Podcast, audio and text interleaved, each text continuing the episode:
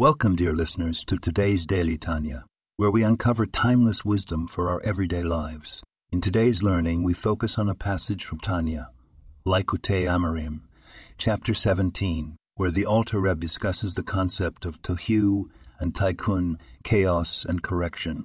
The Alter Rebbe explains that our souls, much like these primordial states, are complex.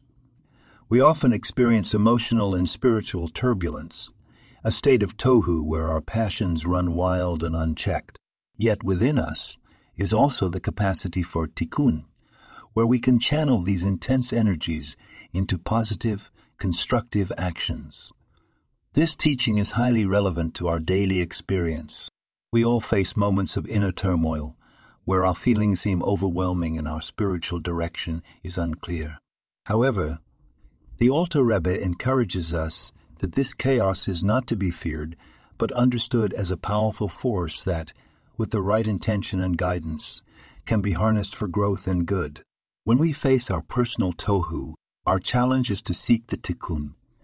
We can take that intense energy and direct it towards mitzvot, good deeds, acts of kindness, and Torah study, transforming potential destructiveness into a force for creation and harmony in our lives and the world around us.